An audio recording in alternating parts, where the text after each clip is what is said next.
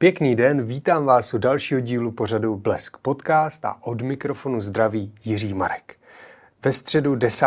listopadu ve věku 69 let zemřel slovenský zpěvák a muzikant Miroslav Mekiš Birka. Na svého velkého kamaráda s námi zavzpomíná multiinstrumentalista Laco Lučenič. Moc si toho vážím, že jste s rozhovorem souhlasil. Pozdravujem vás. Kdy jste se vlastně poprvé setkal s Mekiš Birkou a jak na vás zapůsobil? Najprv na začiatku by som chcel povedať jednu veľmi dôležitú vec, že v podstate do tohto momentu nie som schopný prijať tento fakt, ktorý nás všetkých postihol v tomto. A veľmi súcitím, že o najbližšími musí to byť pre nich veľmi, veľmi ťažké.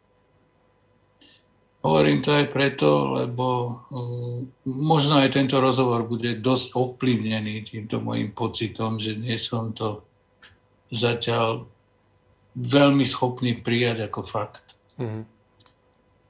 A v rámci otázky. S Mekým sme sa stretli veľmi, veľmi dávno prvý raz. Bolo to v lete 1967. A bolo to samozrejme cez hudbu. Pretože to bol začiatok tých výborných časov a s jedným faktom, ktorý už dnes nie je neuveriteľný. V podstate v tom čase sa dalo nejakým spôsobom zohnať všetko, o čo sme vedeli, čo sme chceli. Vždy sa dalo k tomu nejakým spôsobom prísť, čo sa týka hudby. A tak som došiel aj do súvisu s Mekým a cez jedného spoločného takéhoto kamaráta, s ktorým sme tiež e, v rámci hudby komunikovali. On povedal, že pozná túto jedného chalana, že on je polovičný angličan, že veľmi dobre spieva, má hromadu dobrých vecí. No a to asi tak po týždni alebo po dvoch týždňoch už bolo zaražované nejaké stretnutie tam boli zvyky, že niečo si vymeniť, niečo ponúknuť a tak, tak e, to boli, to boli prvé také veci. A už prišli festivaly a tak, on hral niekde, ja som hral niekde, ale začiatkom 70. rokov uh, už sme sa začali vyskytovať v nejakej takej vzájomnej blízkosti. Myslím, že k tomu prídeme v souvislosti s dalšími otázkami. Mm, určitě přijdeme a ta další míří, že vaše hudební cesty se spojily v kapele Modus a rozešly se teda v roce 1996, ale spíš zůstanu u té kapely Modus, jak vy dva jste si tvůrčím způsobem sedli, co se vám třeba v téhle době líbilo na Mekem, jak on postupoval v té hudbě? No, uh mne sa veľmi ľúbil ten Beatlesácky esprit, ktorý bol v tom čase úplne exotický, znejúci v tejto krajine. Nebolo veľa takých ľudí, ktorí by... Všetci mali tú hudbu radi, ale málo kto ju cítil takýmto spôsobom. A to som si všimol uh, už pri našich takých stretnutiach, pretože samozrejme on bol muzikant, ja som bol muzikant, tak sme došli do súvisu aj s inými vecami, ešte predtým, než som hral s modusom, alebo zároveň s tým, došlo k tomu, že uh, Lehocký chcel prerobiť nejaké pesničky, ktoré už raz boli nahraté v rozhlase, chceli ich nahrať lepšie. No a tam prišlo k tomu, že tam bola pesnička Suzy a ešte neviem aká, urobili sme asi dve alebo tri a Meky to spieval. A pamätám si, že sme si sadli s gitarami a on začal hrať Norwegian Wood od Beatles a ja som mu zaspieval ten druhý hlas k tomu mm-hmm. tam. A to bol, to bol v podstate moment pravdy, keď sa to tak zoberie. Ja som bol síce Beatlesák, ale bol som možno viacej kvôli tým gitarám a kvôli blues viacej Rolling Stones alebo Kings. Ale samozrejme Beatles tiež. Takže toto bol moment pravdy, keď sme si okamžite sadli. A Takýchto vecí bolo niekoľko, že sme spolu náhodou hrali pri najmenšom v tej istej skladbe, aj keď nie naraz, alebo čo, ale veľakrát aj naraz. A ten modus, ako prišiel, tak e, tomu prišlo asi tak, že on si na mňa jednoducho spomenul, keď založili ten modus s košickou kapelou. ktorá, ktorá potom vlastne aj s Marikou tvorila ten nový modus. Ja som bol tesne pred e, nejakou vojnou, ktorú som tam musel odstočiť, našťastie iba 5 mesiacov, ale tesne predtým už sme boli dohodnutí, že keď sa odtiaľ vrátim v novembri 1977, čiže e, v Moduse som hral vlastne od novembra 1977 s Mekým a prvá pesnička, ktorú sme nahrali, bola s tou nádejou chod spať.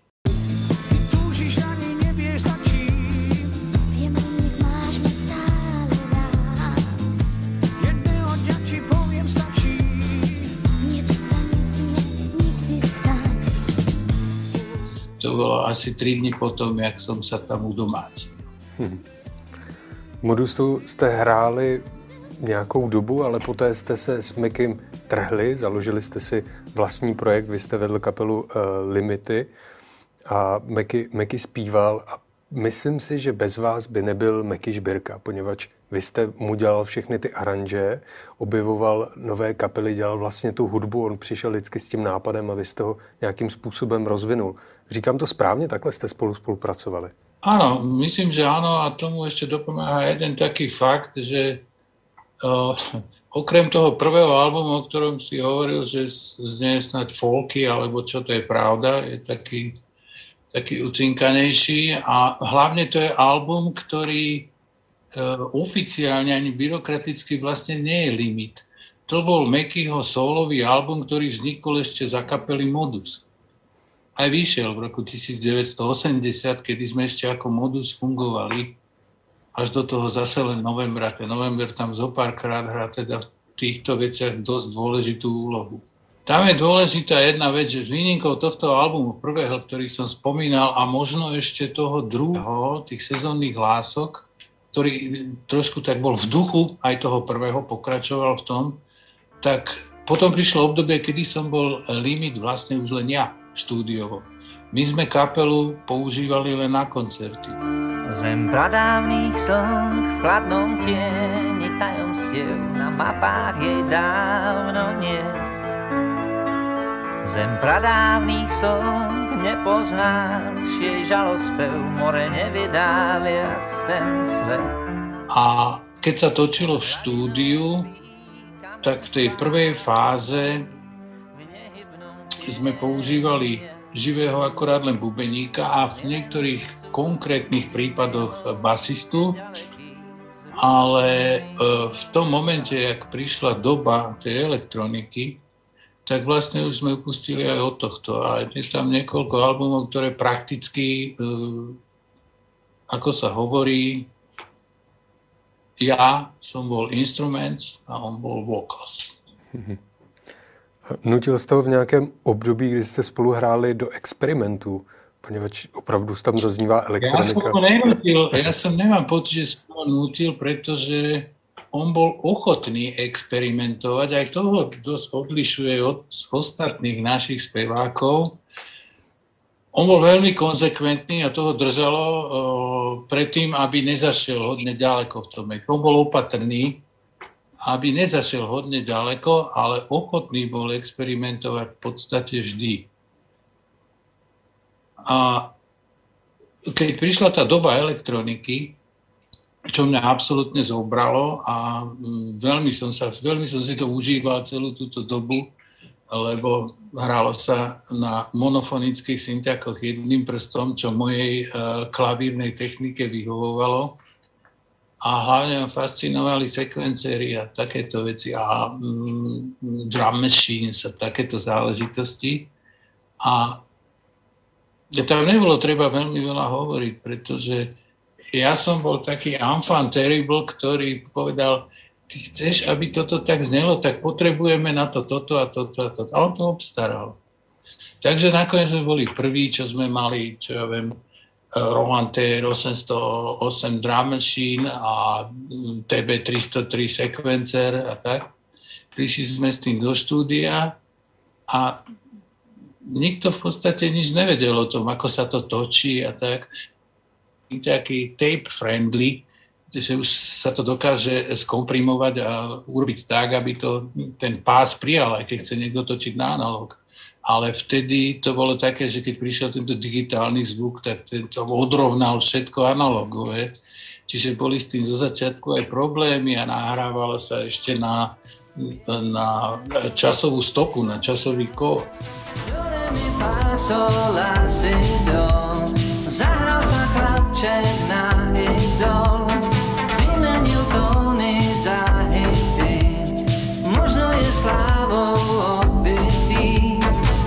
Takže to bolo také dobrodružné obdobie, ale čo sa týka Mekyho, on bol som absolútne so mnou zajedno, pretože od začiatku mal predstavu o tom, ako sa to dá sklbiť, tie veci. A veľmi rýchlo potom aj on už používal klávesy na komponovanie. Nielen klavír, ktorý bol bežný už od začiatku, ale konkrétne klávesy a stával pesničky už na niektorých zvukoch úplne konkrétne, napríklad Mesto spí. Mesto spí dolu podo mnou, iba neon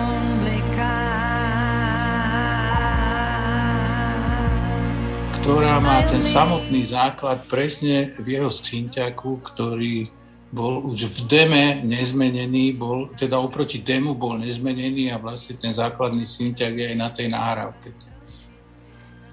Děkuji za tuto odpověď. Když jsme teda u toho zvuku, tak já jsem to poslouchal a byl jsem opravdu fascinován, jak velmi dobře je to nahraný. Když si, vy teda jste trošku skeptický, jak se ty digitální zvuky nahrávaly, ale Zní to hrozně dobře. Jako na tu dobu, když jsem si teďka pustil do sluchátek, tak mě to tam kopalo, slyšel jsem všechno velmi dobře.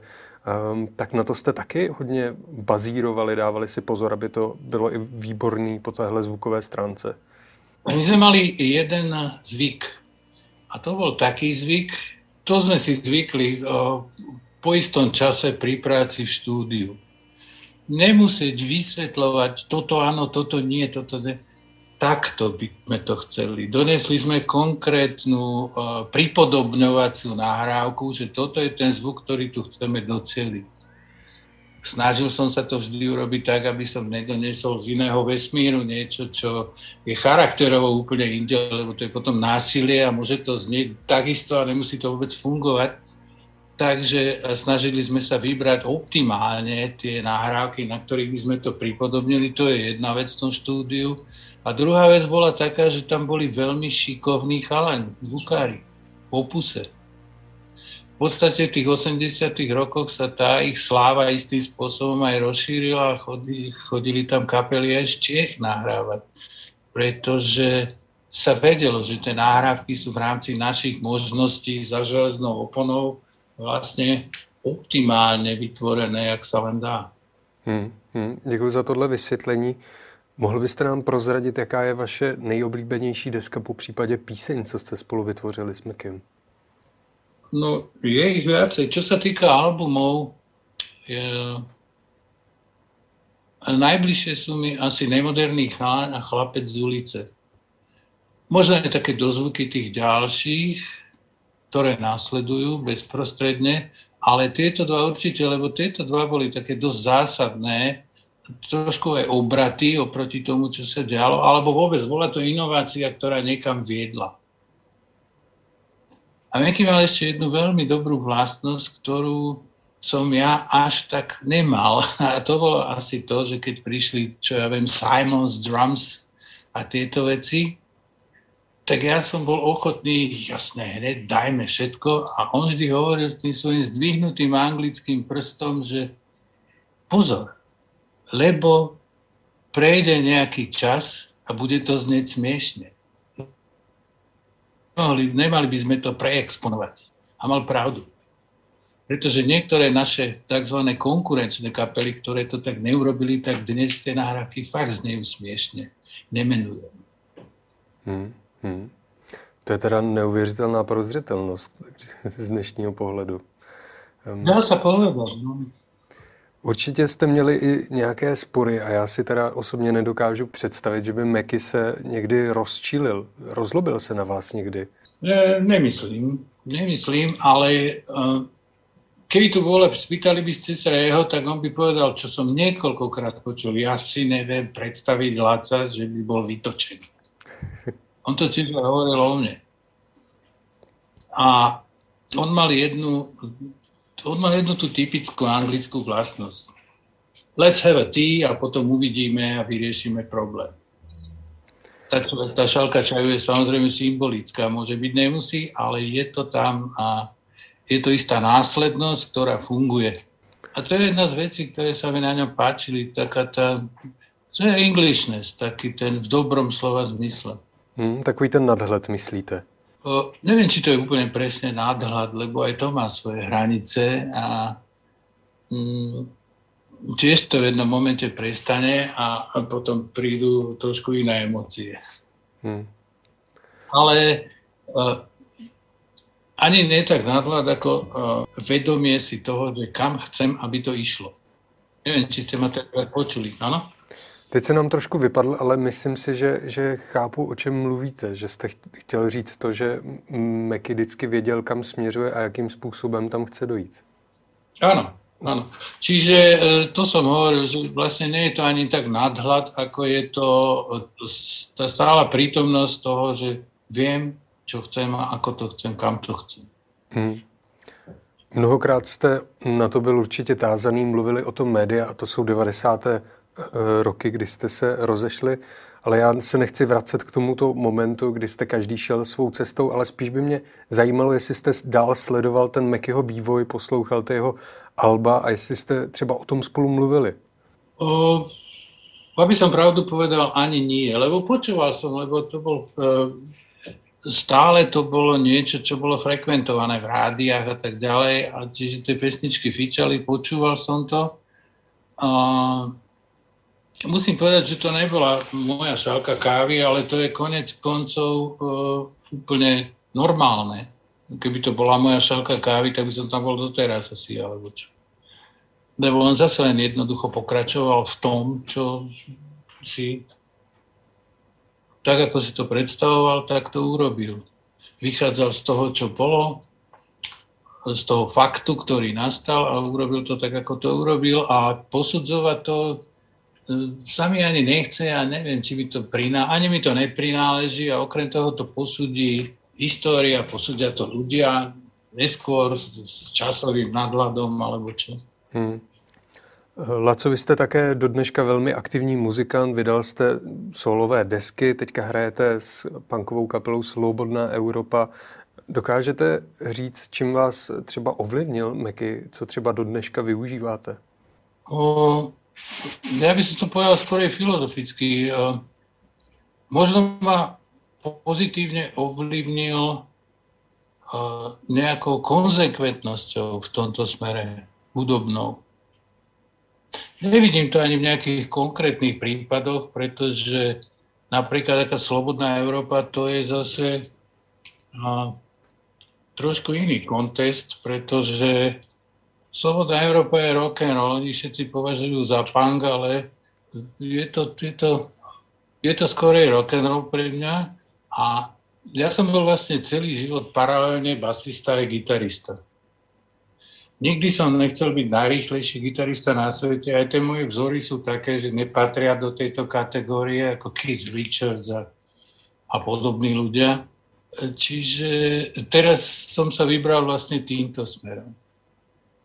Ale ten duch tam je asi stále, pretože aj keby došlo k nejakému zázraku, že mi to vypadlo z hlavy, ľudia mi to pripomenú. Tak, jak mi to pripomínajú pri iných príležitostiach. A poslední otázka na závěr. Jak vy osobně byste si přál, aby se na Mekyho vzpomínalo? Mm, to, čo po tých pár dňoch počujem, tak je to veľmi pozitívne a nemyslím si, že by sa malo na ňo spomínať nejak ináč. Pretože, aby to bolo takto, má to svoje úplne jasné dôvody a je tam hlavne váha toho, čo po ňom zostalo je toho veľa. Bolo to vždy vpredu, nielen z jedného jediného uhla pohľadu, ale aj z viacerých. A preto je úplne na mieste podľa mňa, aby sa na ňo spomínalo pozitívne, ale to myslím, nemusím nikomu ani radiť, ani... No, myslím, že sa to dá aj predpokladať, takéto niečo.